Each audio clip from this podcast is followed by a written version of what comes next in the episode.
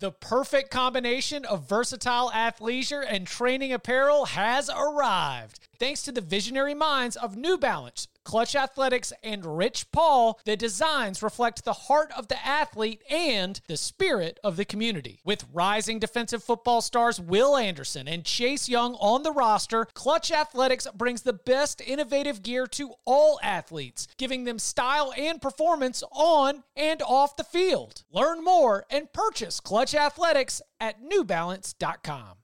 Hey, y'all, I'm Bud Elliott, and this is Cover 3 College Football Summer School. We've done our research on the teams, and now we're bringing on the top team experts from the 24 7 Sports Network to help us fill in the blanks. Please follow us on Twitter at Cover3 Podcast. That's Cover3 Podcast. And leave us a five star review on Apple and Spotify. All right, class is in session.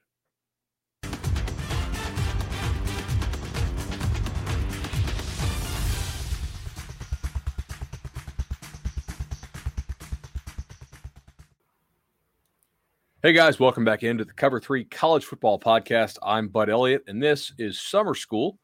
If you're watching this on YouTube, as you should, give us that nice like and subscribe up there. You'll see that I am not in our 24 7 sports studios and also not at home today. I am actually in the Country Music Television Sirius XM studio because our studios here in the offices in Nashville are in use. So uh, that's the new background. And today we're going to talk a little Minnesota. And to do that, I'm going to bring on my friend Ryan Burns of Gopher Illustrated expert all things Minnesota, was very on that team last year and very much correct to be so. Uh, Ryan, welcome back to the show, man. I appreciate it. And yeah, it must be a tough life now being in the country music. Uh, yeah, it must be real tough there. I'm very envious. I, I was, uh, I, I had to unplug some stuff, and I'm really not sure what I unplugged to get, get this laptop. Uh, I, am I'm going to replace everything just like I did. I actually took a little photo before I started pulling cords. So, uh, if Sirius XM goes off the air for the, for their country music station. Um, oops, wasn't me. I live in Orlando. So, uh, nine wins last year for Minnesota, legitimate top 20, top 25 ish, depending on what power ranking uh, you look at. Everybody has to be pretty happy in Gopherland, right? Uh, you think so? Uh, I think when you look back at last season, some people are happy. Some people can't get over their losses to number one Bowling Green, which again, it is inexcusable to lose to Bowling Green at home, a bad MAC team, in the way that they did. And then they also lost to Illinois at home, a team that was just a 500 team. And you look at why they lost, and it's the offense. And it's why Minnesota made a change in the offseason to bring back Kirk Ciarrocca, let Mike Sanford go. He's now at Colorado, and you get the whole revenge game narrative as Colorado is going to be coming to Minneapolis here this fall. And I can assure you, Mike Sanford's going to try to throw everything he can at Minnesota and try and get back at him. But nine wins is a good season for Minnesota. And that's where I thought they would be. I mean, we're talking about a team in the Big Ten West where if Nebraska, for the love of everything that was Nebraska football last year, they're up two scores in the fourth quarter at home against Iowa. And if they just hold on to that, Minnesota would have been the team that went to the Big Ten championship game. That's now two of the last three seasons where Minnesota gets to the final game of the year and they have a chance to go to Indianapolis and they're not able to get done. So that's where you look at what they have coming back this year. Uh, a lot on offense. They have to replace some things defensively, but I think this is a team that is probably not being talked about enough here in the West that won 11 games in 2019. They won nine games last year. So I think from what I've even seen in spring practice, I think this is going to be a pretty good Minnesota football team. Let, let's start there with that offense. Uh, disappointing last year, to be sure, given what they brought back on the offensive line. Uh, Tanner Morgan is a guy who, as a you know, as, a, as when he was younger in his career, uh, was being hyped up for draft stuff. I don't know if that was unfair, uh, maybe a little too high expectations given his physical skill set, but I I had him in the bottom half of college football last year in terms of offensive power rating, and I just I was never high on what Mike Sanford does, to be honest. I, sure. I still don't I still don't get that higher for Colorado. Uh, just you know, given what his previous stops. But Kirk Ciarrocca did a damn good job when he was there. I mean, he had some dudes on the outside, to be sure, who are now on the Ravens and Bucks, I think. But uh, is it a comfort level thing? Is it just that he understands how Tanner thinks? That's that's got to be part if you're betting on a bounce back, him coming back and, and maybe just gelling better with with Morgan. Yeah, I understand what you're saying. And that's where I think Tanner Morgan as a quarterback, if this makes sense, he really thrives in the black and white. He's not a quarterback that that thrives when he goes off script, when the play breaks down, or when he doesn't be, you know, if he gets past his second read, things don't usually go well. But now that Minnesota knows what they want their passing game offense identity to be, because I do think that was part of it. I think the last two seasons they had an identity crisis of the passing game where they threw a lot of different concepts out there and see what stuck against the wall. And if it stuck against the wall, they try it the next week. And then if it didn't work, they continually kept throwing things against the wall. And now they're going to get back to what they were in 2019. And that is a inside zone, outside zone, RPO type of offense where it's going to be slant, it's going to be the deep out, it's going to be the skinny post, and it's going to be play action. And that's where even if you talk to Kirk Ciarrocca or Tanner Morgan like we did this spring, it is just about comfort level. And that's where Tanner's even said, I mean, I worked with Kirk for three years before he left. And now that he's back and I'm 23, 24 years old, I'm not afraid to say when he asked me, Do you like this play? I'm going to tell him no. And then Kirk laughingly, or I guess jokingly, would say, I wasn't used to that when he was when I was here last. But I think those two know what Tanner's skills are, what his strengths are, and that's what they're kind of trying to tailor the offense to. But I mean, the passing game was broken. They threw the least amount of any Power Five team last year, and it was an abomination of an offense. It looked like something you would have seen in the 1950s. They have some horses on the outside, and Chris Autman-Bell, and I think there's expectations for guys like Dylan Wright and tight end Brevyn Spann-Ford. But if they can just go from having a passing offense that was incredibly mediocre, it was bad, to just having an average passing offense, not even above average, just an average passing offense here in 2022 I mean, this is again an offense that should be scoring 25, 28 points a game because they still have Mo Ibrahim coming back as the 2020 running back of the year. Yes, and it's an Achilles injury, but passing game familiarity was a huge point of emphasis this spring. And it seemingly ended this past uh, weekend with the spring game with Kirk Ciarrocca and Tanner Morgan are on the same page. Because to your point, Tanner Morgan's not an NFL talent. But if he can be an, an average to above average quarterback this season, that would do wonders for this offense.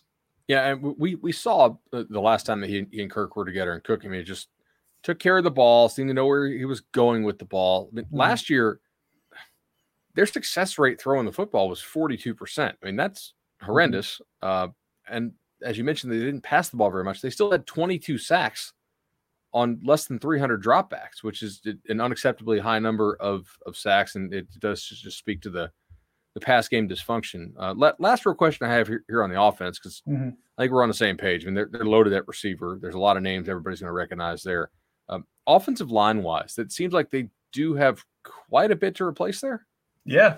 I mean, you mentioned the sacks last year. And again, I think sacks aren't necessarily a reflection, a reflection of the offensive line. I think it's more of a quarterback stat. Um, it is some of it's on the offensive line, and Minnesota did struggle in pass protection. I mean, you look at the passing game dysfunction. It wasn't just Tanner Morgan. It wasn't just Mike Sanford. The receivers were in and out all season with injuries. The offensive line struggled to pass pro, but they do have a lot to replace up front. They were the most experienced offensive line in college football last year.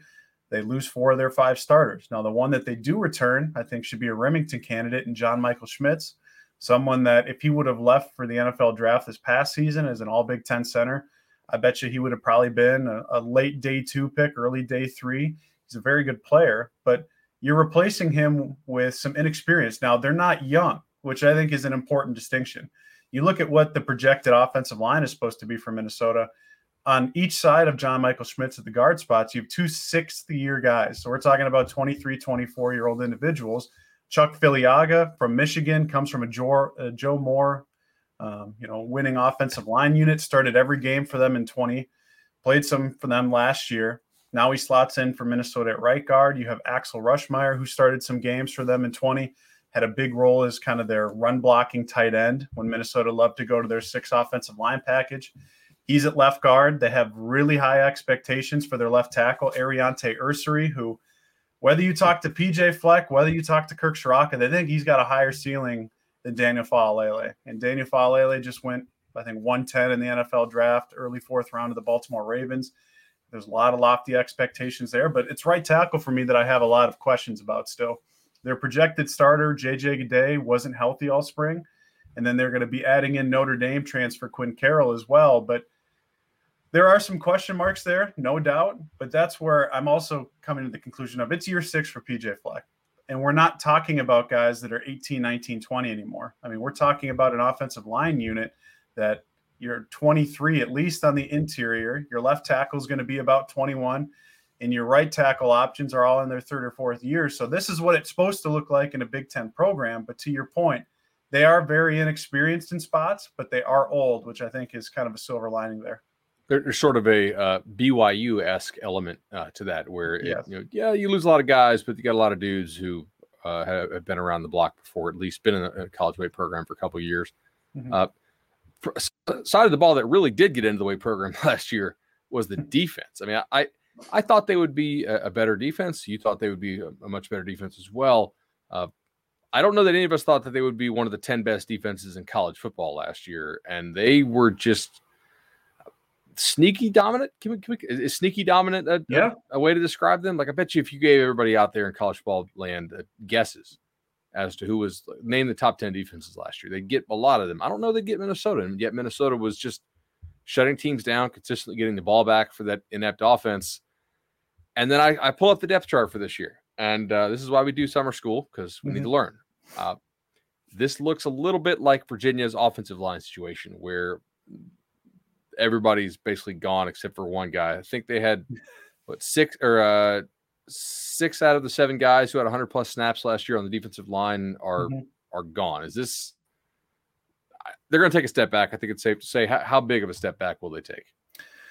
That's a good question. Um, you know, if we learned anything about the defense last year, it's that defensive coordinator Joe Rossi is one of the most uh, least talked about defensive coordinators in college football that needs to be talked about more because he was number two for the Notre Dame DC job. If Al Golden would have decided to stay with the Cincinnati Bengals, it would have been Joe Rossi that would have taken over the defense there at Notre Dame. And I think understandably so, because the way his scheme is playing with these guys that they know what they're doing – I mean, we're not talking about a defense like Georgia that has I don't know how many I don't know how many NFL draft picks they ended up having off that Georgia defense here this past weekend, but Minnesota only had two draft picks. It was Boye Mafe uh, at 40 overall to the Seattle Seahawks. They had a Esezi Otomewo, their other defensive end, go in the fifth round to the Vikings.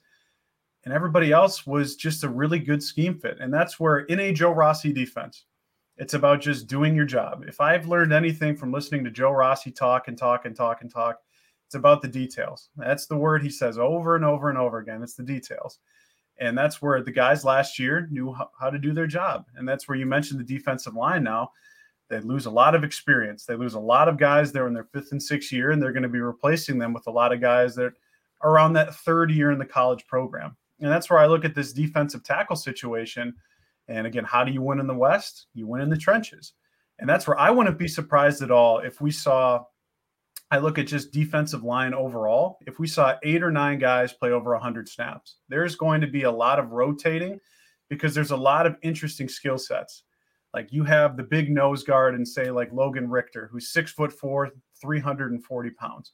You're going to play him against the Wisconsins and the Iowas of the world and then you can let the second year defensive uh, tackle, Jacob Schuster, a four star that Minnesota has, smaller guys, 6'1, 295, maybe against the Purdue's and the and the Marylands of the world. You want to put him in. So there's a lot of different skill sets. And that's something I talk with Joe Rossi about in the D line is it's not just going to be one guy that's going to be expected to fill Boye Mafe shoes or Nyles Pinckney shoes. They're going to have a multitude of different guys because they are inexperienced there and they are fairly young but they have a lot of interesting bodies there that I think can manage to do what Joe Rossi wants to do. And that's number one, stop the run. Minnesota was one of the best run defenses in college football last year. And then they want to limit big plays. Joe Rossi's whole MO for Minnesota's defense is if we can make them drive seven, eight, nine plays and they score, good for them. But the three play, four play, 75 yard drives, he hates giving up. And that's why Minnesota was so successful last season is it's tough for a Big Ten offense, and I say this with peace and love to Big Ten West offenses. It's kind of brutal at, at different points, especially for like Wisconsin and Iowa's offenses. If they can go seven, eight, nine plays and score on you, good for them. But it's why Minnesota lost the Iowa game last year. They have 40 minutes time of possession. They have 150 plus total yards advantage over them, but it's Iowa who won the explosive play battle, and that's why Minnesota ultimately lost the game. So defensive line wise, you're right. They re- have to replace a lot, but that's where I'm telling you, I wouldn't be surprised if we see eight, nine guys on the defensive line get triple digit snaps as they number one try to figure out who's the right guy there. But number two, you have a lot of length, you have a lot of mass, you have a lot of different skill sets, which I kind of like in this defensive line room.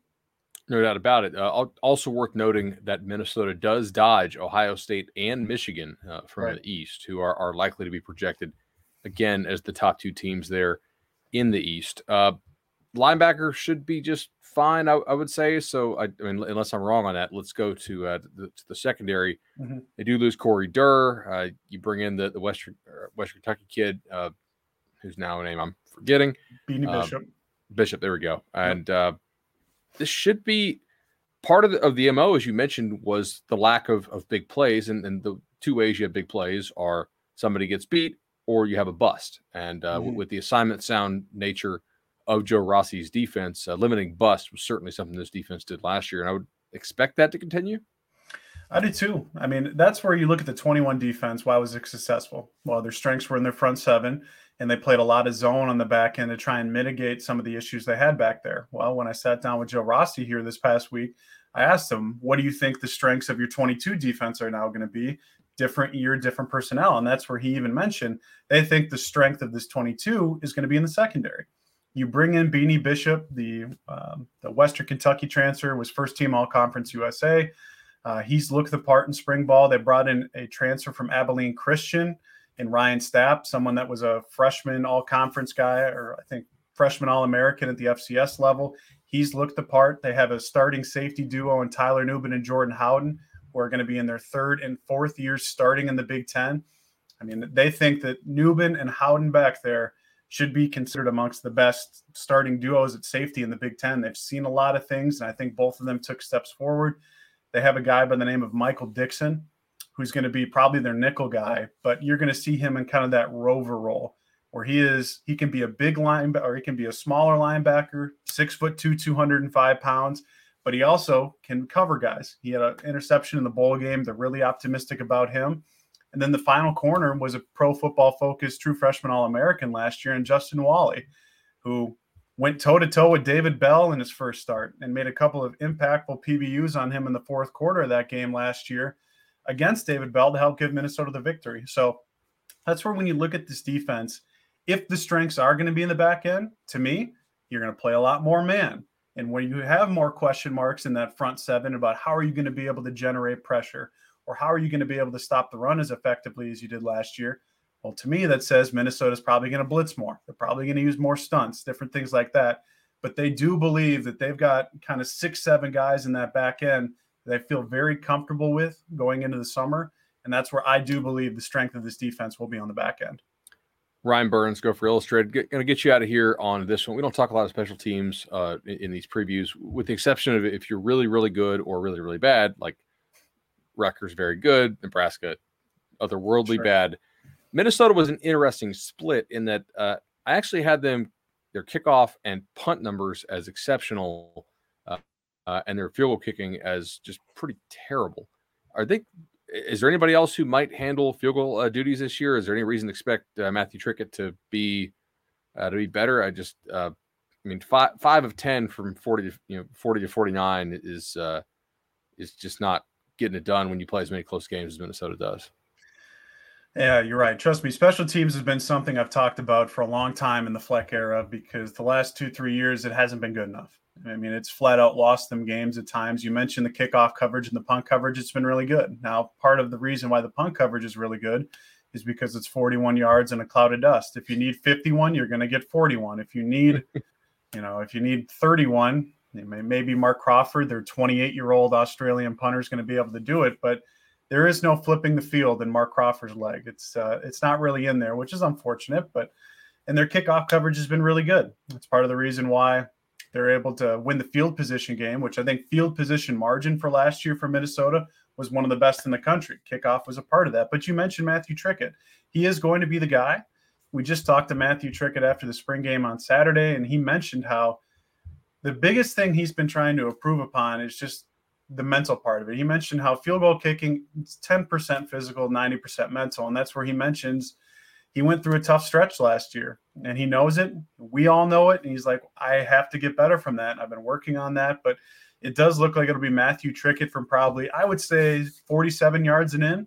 if they need to go from that 47 to 53, they have one of the best names on the entire roster in the Serbian, Dragan Kesic, who attempted one field goal last year, which was a uh, questionable decision at best, as you're on the road at Iowa right before half, 52 yards, and it got blocked.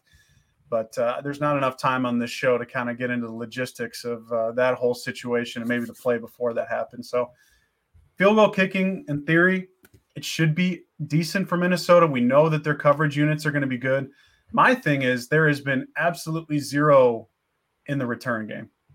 I mean, we're talking about it's one of the banes of my entire existence as a Gopher beat guy is watching the punt return guy fair catch everything or he lets it bounce to him. He's 10 yards too deep, or he lets it go over his head, and it bounces 15 yards behind him, and there's no kickoff return game to speak of. So, if there's any hope I have for a Fleck's special teams effort, I just want to see something resembling a return game because they have the athletes to potentially be shifty back there and to actually help them maybe gain some yardage in the field position game. I feel like that might be a little uh, little annoyance for you there, I, I, just by, by, by the tone. Um, yeah, that's uh, that's certainly an area they they, they could improve in. Um, this team, I feel like, is is a West contender yet again, as as long as the uh, realistically another top ten level defense when you lose two NFL ends is probably going to be def- you know, tough to replicate. But if they could stay top twenty five or top twenty defensively, and you, you take a a step forward on offense and maybe go from 70th to like I don't know 40th, 35th or something like that. Yep. Um, that's that's a recipe that can win the West. It's going to come down to whether they can get over the final. It's the two final games of the season. It's can you get over the Iowa hump where Fleck is 0 and 5, and you look at the Minnesota gets them final home game of the season, so it's senior day. And oh, by the way, the week before Iowa comes to the Twin Cities, they have to play the Wisconsin Badgers. So where are they going to be at physicality wise? I can tell you there is no game that Minnesota wants to win more than the Iowa Hawkeye game because there's no coaching staff that talks more crap on the recruiting trail than the Iowa Hawkeyes do about the Minnesota Golden Gophers.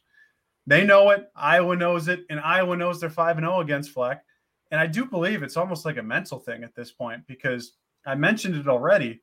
Minnesota has 40 minutes time of possession, wins the total yards by 150 down in Kinnick Stadium last year, and they still lost.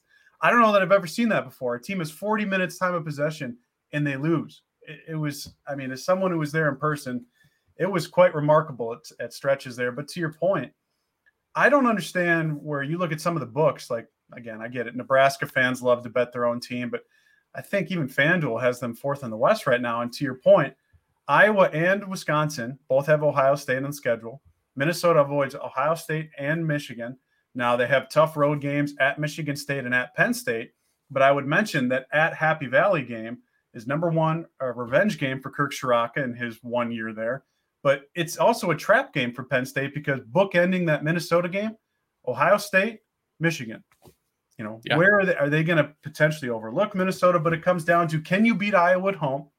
And then you've won two of the last four against Wisconsin. I would argue they should have won three of the last four because they botched it in overtime in, in 2020 in Camp Randall. But this is a good Minnesota team.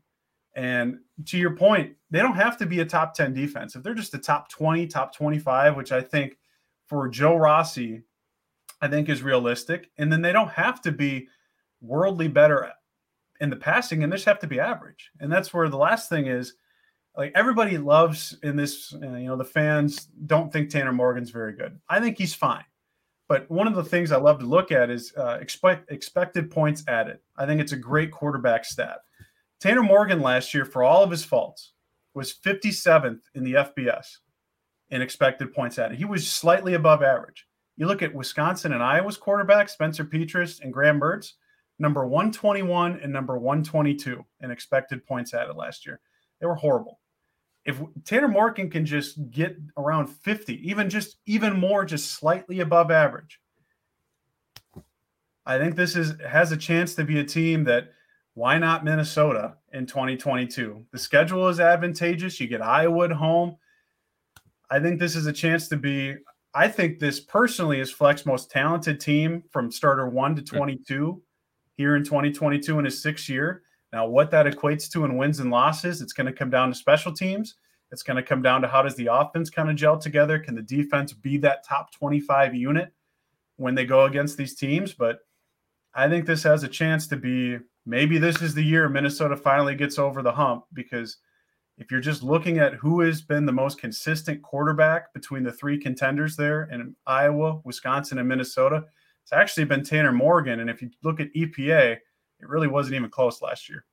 No doubt about it. We'll be checking out all the coverage on gopherillustrated.com this summer. And of course, have Ryan back this fall for our little fall quickie previews. Ryan, really appreciate you joining us here on Summer School. Yeah, enjoy the country music. We'll do.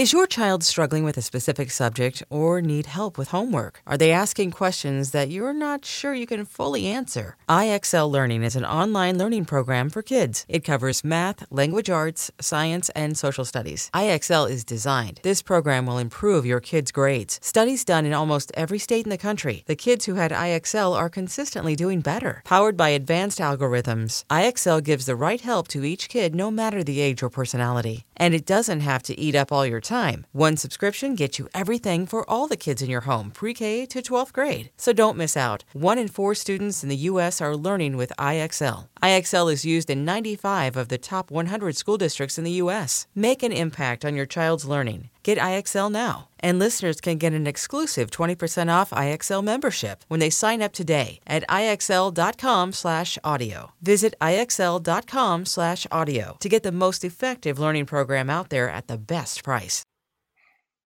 Hey guys, welcome back into the Cover 3 College Ball Podcast. I'm Bud Elliott and this is Summer School. Today we're going to talk a little Rutgers Scarlet Knights. To do so, I'm joined by Scarlet Nation's Bobby Darin. Bobby, welcome to the show. Thanks for having me, bud. Appreciate it.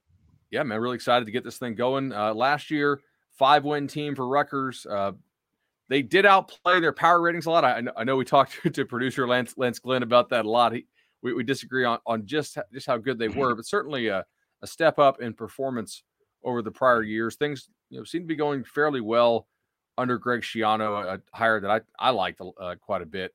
Um, mm-hmm. Overall feeling in uh, in Scarlet Nation right now. Everybody's excited about having Greg back because I mean it really went through some dark times after he left. I mean, he was getting them to the point where they were really, you know, starting to peak, starting to, you know, get to a point where they had a top 25 class and then all of a sudden he bolts for the Tampa Bay Buccaneers. They hire Kyle Flood and then Chris Ash and it was just you know, it was miserable. I mean, it was a 78 nothing loss to Michigan. I don't think I've ever seen a team get beaten so bad at any level. You know, they didn't have a first down until the fourth quarter. I mean, watching games like that and following was tough for the fan base. So now that there's kind of, you know, a light at the end of the tunnel, it is it's a lot of excitement engulfing the entire fan base. No doubt. Uh, so we, we usually start on the opposite side of these, and that's where I will start here. Uh, certainly not the better side of the two, of, of the two sides for Rutgers last year. Uh, mm-hmm. I, I had him power rated 112th in offense, uh, which I guess thank God for, for Northwestern, right? Otherwise, they, they would have yes. been Vanderbilt. Um, mm-hmm. Rushing slightly better than, than passing. Uh, I'll start at the most important position on the field because I, I got to say, in doing my research for, for these pieces, and, and we're doing about 70 of them, uh, mm-hmm. I felt like there wasn't another team out there that had as big of a gap between quarterback quality and, and rest of the roster quality, at least just mm-hmm. you know based on on the stats. What what are you seeing at quarterback this year? Uh, Gavin Wimsatt is enrolled early. You know, came in after Quinn Ewers did the same thing, and, and kind of learned as he went. Uh, should have been a high school. Should still be in high school. Uh, actually, should still be a high school senior. Had the benefit of playing a little bit last year. Had the benefit of spring practice. Added some nice weight. I mean, really looks like he's got a lot of potential to be the guy moving forward. Greg Schiano is not going to announce a starter until training camp, but you know, I'd find it hard to believe that somebody's going to unseat him. The kid's just got so much talent. Um, you know, Rutgers hasn't had a guy like that, you know, probably since Tom Savage. I mean, different type of player, but you know, an NFL caliber guy who can really get a lot of things done. Um, eh, Wimsatt's also a guy who can run, uh, can throw. I mean, he's got a cannon for an arm. He's starting to understand the offense, and you know, is a lot of positives uh, in regard to him. A former four star who's really going to add a new dimension to the offense. So you, you, you do think he, he, will beat out Noah? Yes, I mean, like I said, you know, I, they're not going to announce anything. They're going to keep sure. the competition open, but I'd be hard pressed to believe that, that Noah Vedral is going to start over Gavin Wimsatt this year. Interesting. Okay. Uh, uh, running back Pacheco, I feel like not a huge loss. I mean, they, they can mm-hmm. they can replicate his production.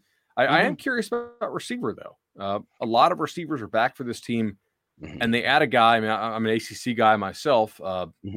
Getting Taj Harris in from Syracuse, it I do think he has a different level of ability uh, physically mm-hmm. than, than, maybe some of the dudes that Rutgers was running out there last year. Uh, obviously, they, mm-hmm. they, do lose Bo Melton. Are you mm-hmm. expecting Taj Harris to be eligible? Yes, um, you know, has some work to do in the classroom, but you know, Greg Schiano wouldn't have taken him. I don't think if he if he wasn't certain that he could get him ready to play, and I, I think that'll that'll take care of itself. But you know, he's a guy you mentioned Melton. He's similar to Melton, but I think he's got more elusiveness. Can can make guys miss more. Melton's more of a straight line speed guy.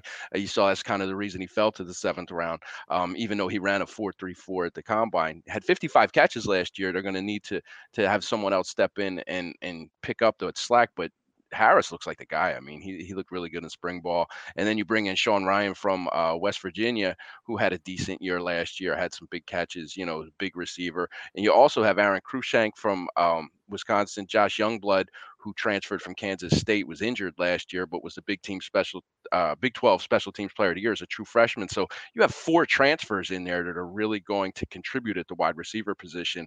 Uh, I think those guys will help carry the load, and it's really going to be a new look offense. You know, you talk about uh, if Wimsatt potentially gets in there, Harris, Ryan, these transfers, Youngblood will play more of a role, and then you have four transfers on the offensive line.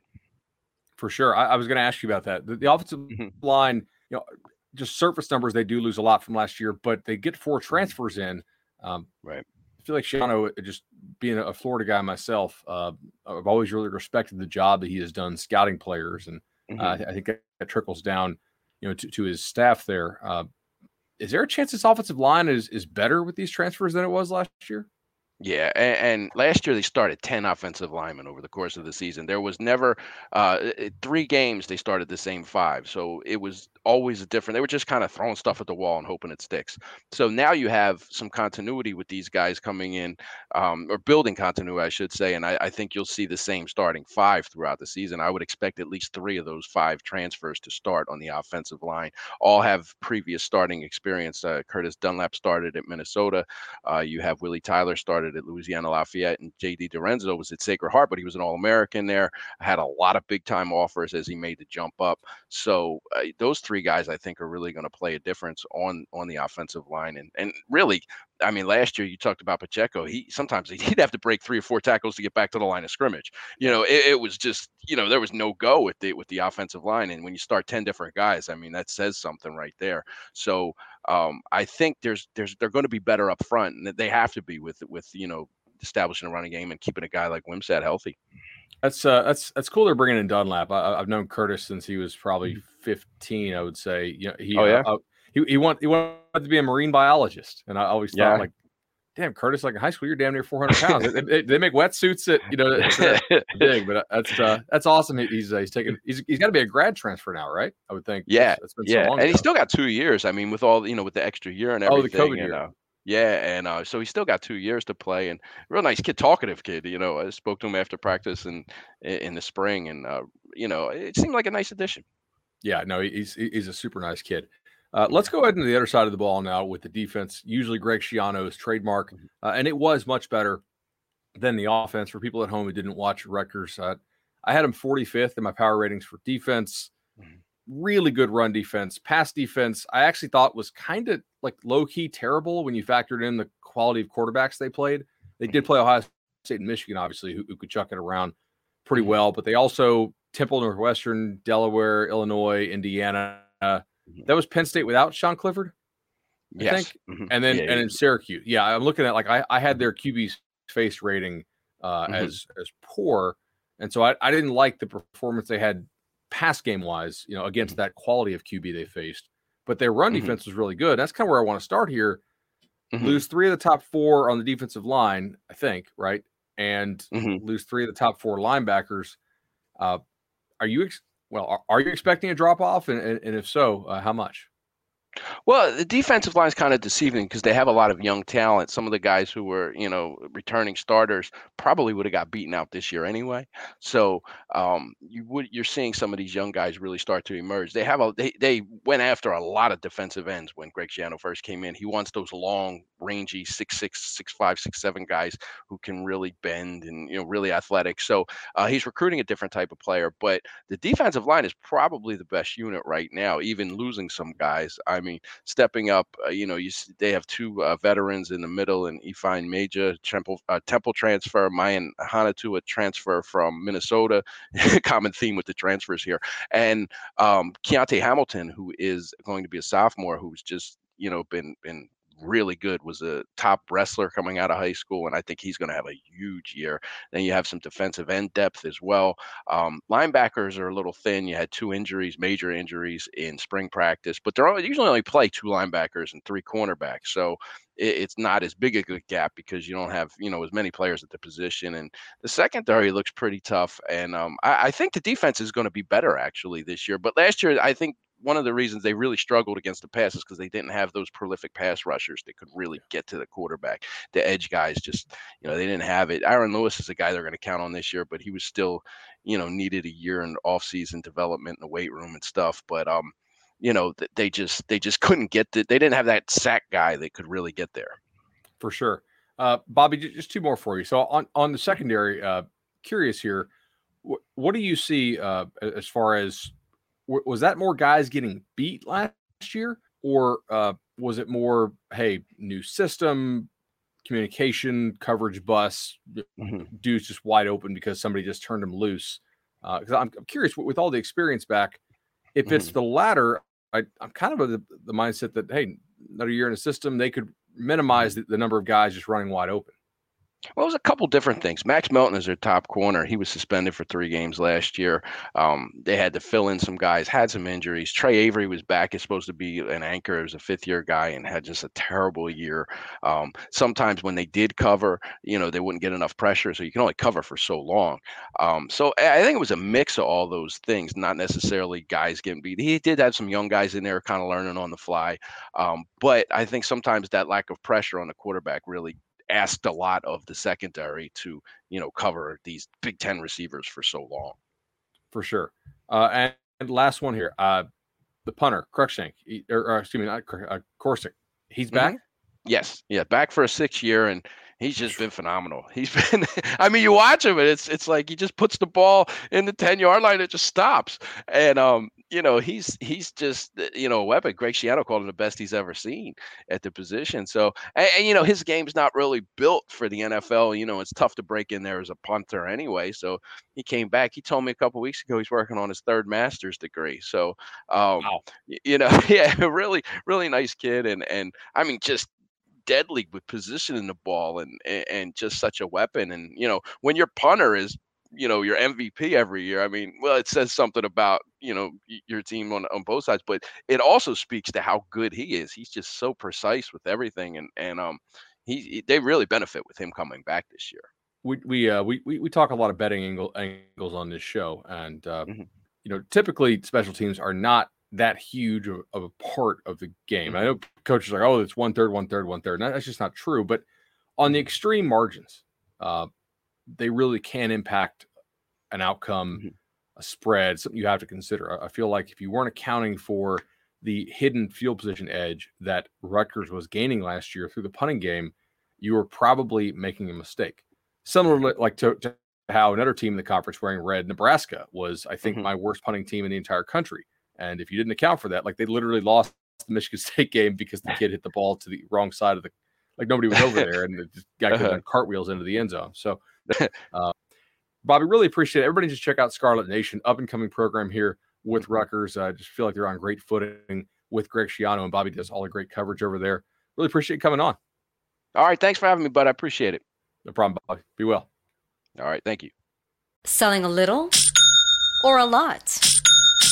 Shopify helps you do your thing, however you cha-ching. Shopify is the global commerce platform that helps you sell at every stage of your business. From the launch your online shop stage to the first real life store stage, all the way to the did we just hit a million orders stage. Shopify is here to help you grow. Whether you're selling scented soap or offering outdoor outfits, Shopify helps you sell everywhere. From their all in one e commerce platform to their in person POS system, wherever and whatever you're selling, Shopify's got got you covered. Shopify helps you turn browsers into buyers with the internet's best converting checkout. 15% better on average compared to other leading commerce platforms. And sell more with less effort thanks to Shopify Magic, your AI powered all star. Shopify powers 10% of all e commerce in the US. And Shopify is the global force behind Allbirds, Rothy's, and Brooklinen, and millions of other entrepreneurs of every size across 175 countries. Plus, Shopify's award winning 24 7 help is there to support your success every step of the way. Because businesses that grow, grow with Shopify. Sign up for a $1 per month trial period at shopify.com slash odyssey podcast, all lowercase. Go to shopify.com slash odyssey podcast now to grow your business, no matter what stage you're in. Shopify.com slash odyssey podcast.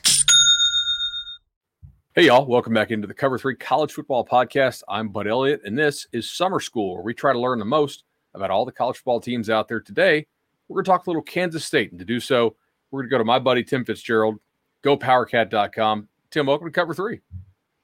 It's good to be on. Just sitting in a hotel in Vegas. So when this when this hits the air, it'll seem like I've been here for three weeks. It'll be awesome.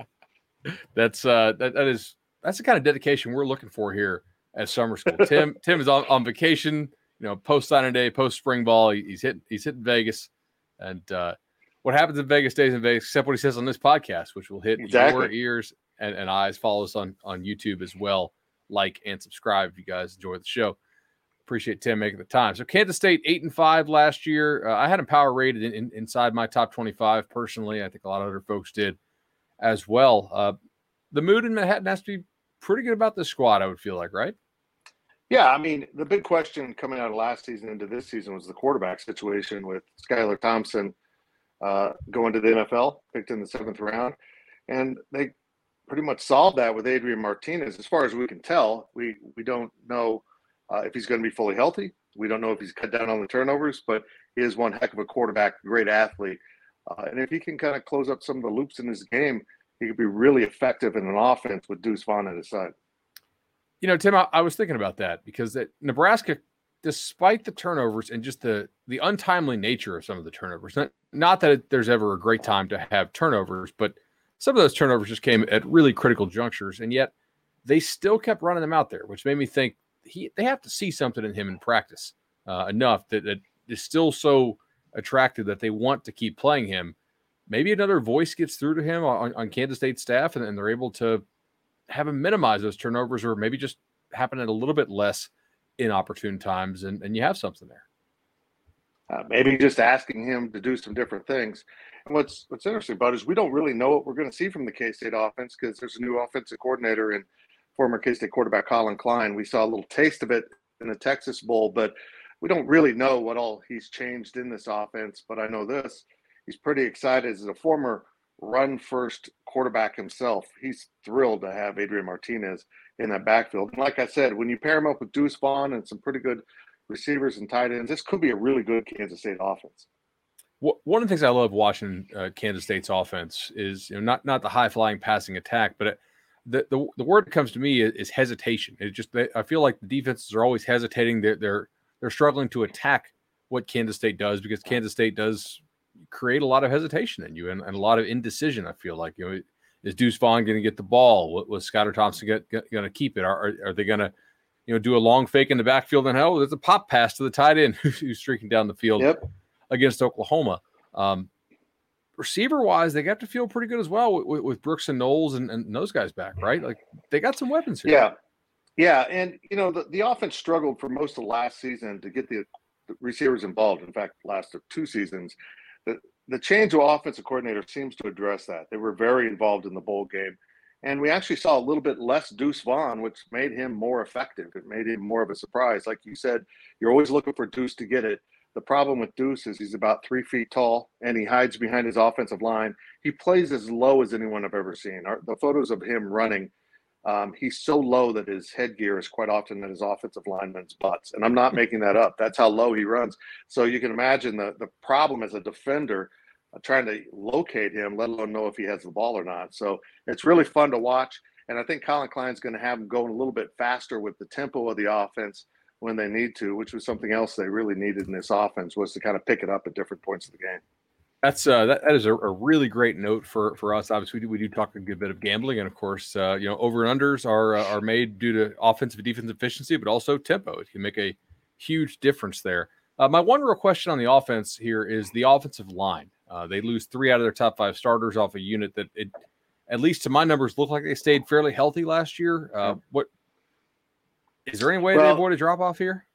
No, I think they're going to be fine. They they did have a preseason injury of a starter, so Taylor Poitier will be back. Um, okay. You know, Cooper Cooper Beebe played left tackle. They've actually lost their entire interior of the line. Uh, he played left tackle last year, but he's probably moving inside. They feel good about it. They have some young guys that, um, you know, they feel like are kind of plug and play guys. Uh, we'll find out. Uh, the one thing about this system since Chris Klieman came to town with Conor Riley as his offensive line coach is the offensive line has been a constant strength of the team and and really consistent. So if they can maintain that, this could be a really uh, dynamic offense in in uh, Collin Klein's hands. And I mean that's just that's one thing Klieman teams have always done well is not beating themselves with negative plays yeah. typically. Uh, so yeah, and awesome. that gets Xavier uh, Martinez. If he can if he can cut those out, uh, they they should be in pretty good shape. Uh, man, you know, if they get him going, those Nebraska coaches are going to be like, they're, they're going to be happy for the kid, obviously, but they're going to be just frustrated that they, they couldn't get that there in, in Lincoln. Uh, defensively, side of the ball last year was, was, was the better side of the ball for, for K State. Uh, defensive line looks looks fine, right? They, they should be probably yeah. even a little bit better. You know, what's funny is we think so, uh, but they had so many. Uh, you know, they played the last bowl game, so they weren't done until January 5th with their bowl game, and uh, they had a lot of injuries from the season that needed to be fixed, including basically their entire defensive line. So they were out the whole spring. In fact, they had to use a, a long snapper and an offensive lineman for for D line depth. If they're if they're healthy, they're going to be really good. They they've got you know Felix Anudike-Uzomah. It's potentially a breakout star.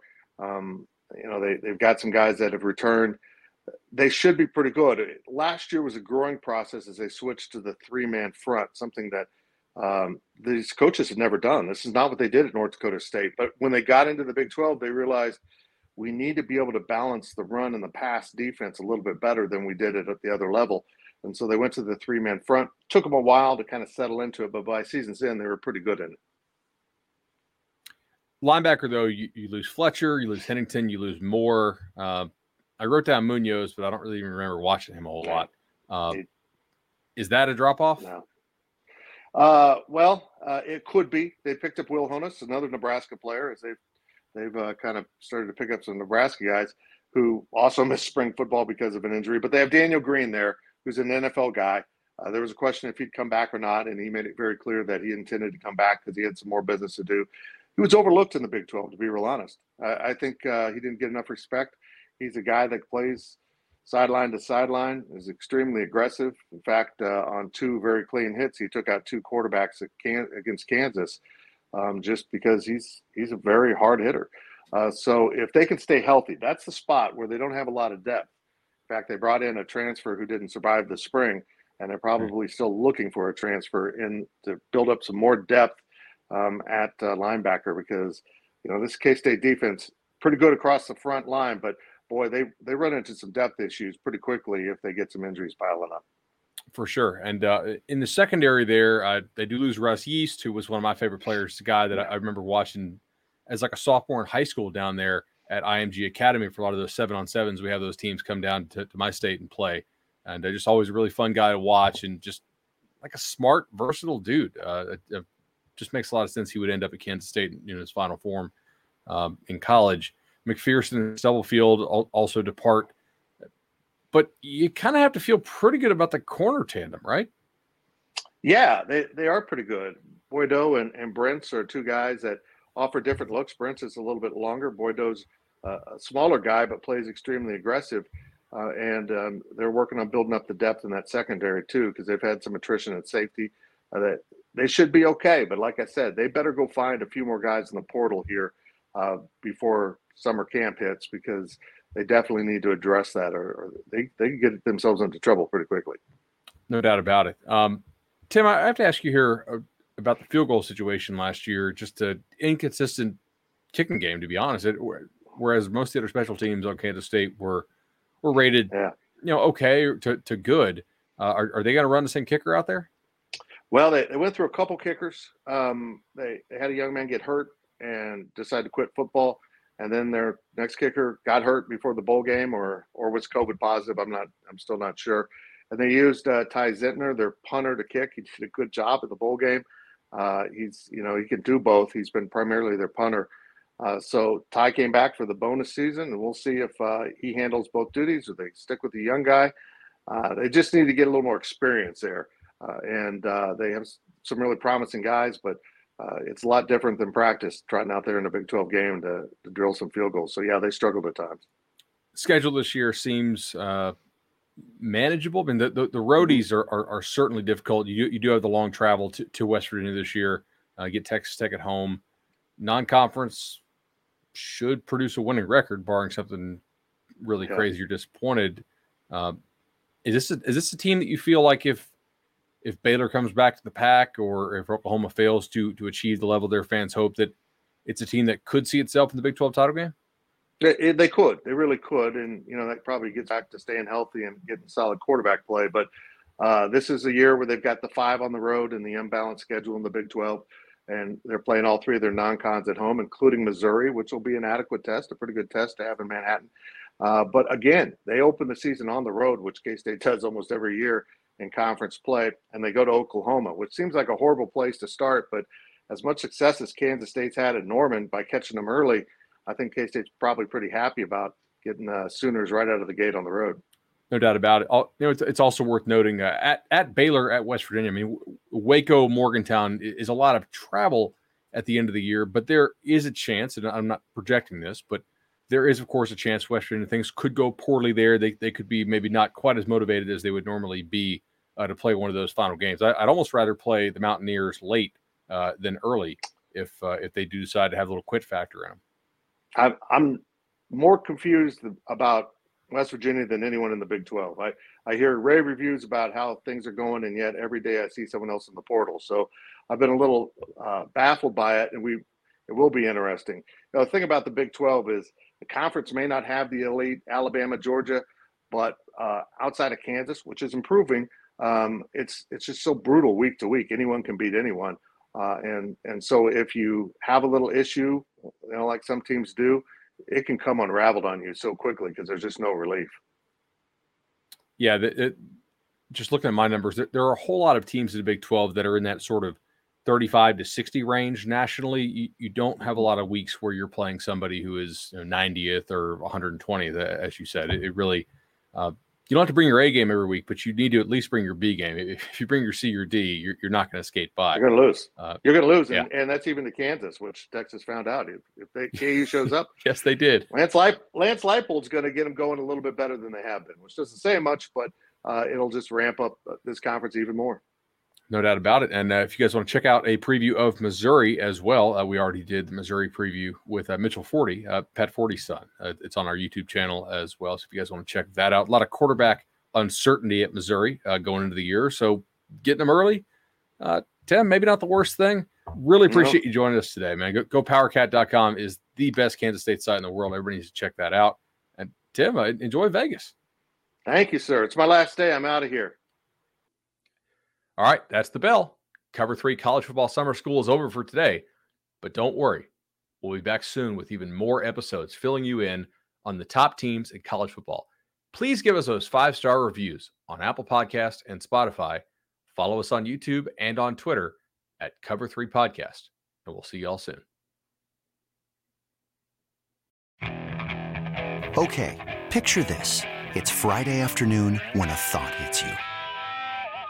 I can waste another weekend doing the same old whatever, or I can conquer it. I can hop into my all new Hyundai Santa Fe and hit the road. Any road. The steeper, the better.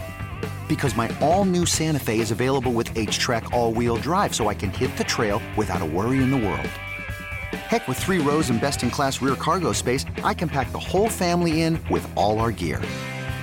We've got available dual wireless charging for our phones, so we'll never lose touch with civilization, and we won't lose touch with the primordial power of Mother Earth. So, which is it?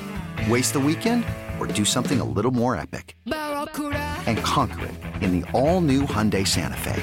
Visit HyundaiUSA.com or call 562 for more details. Hyundai, there's joy in every journey.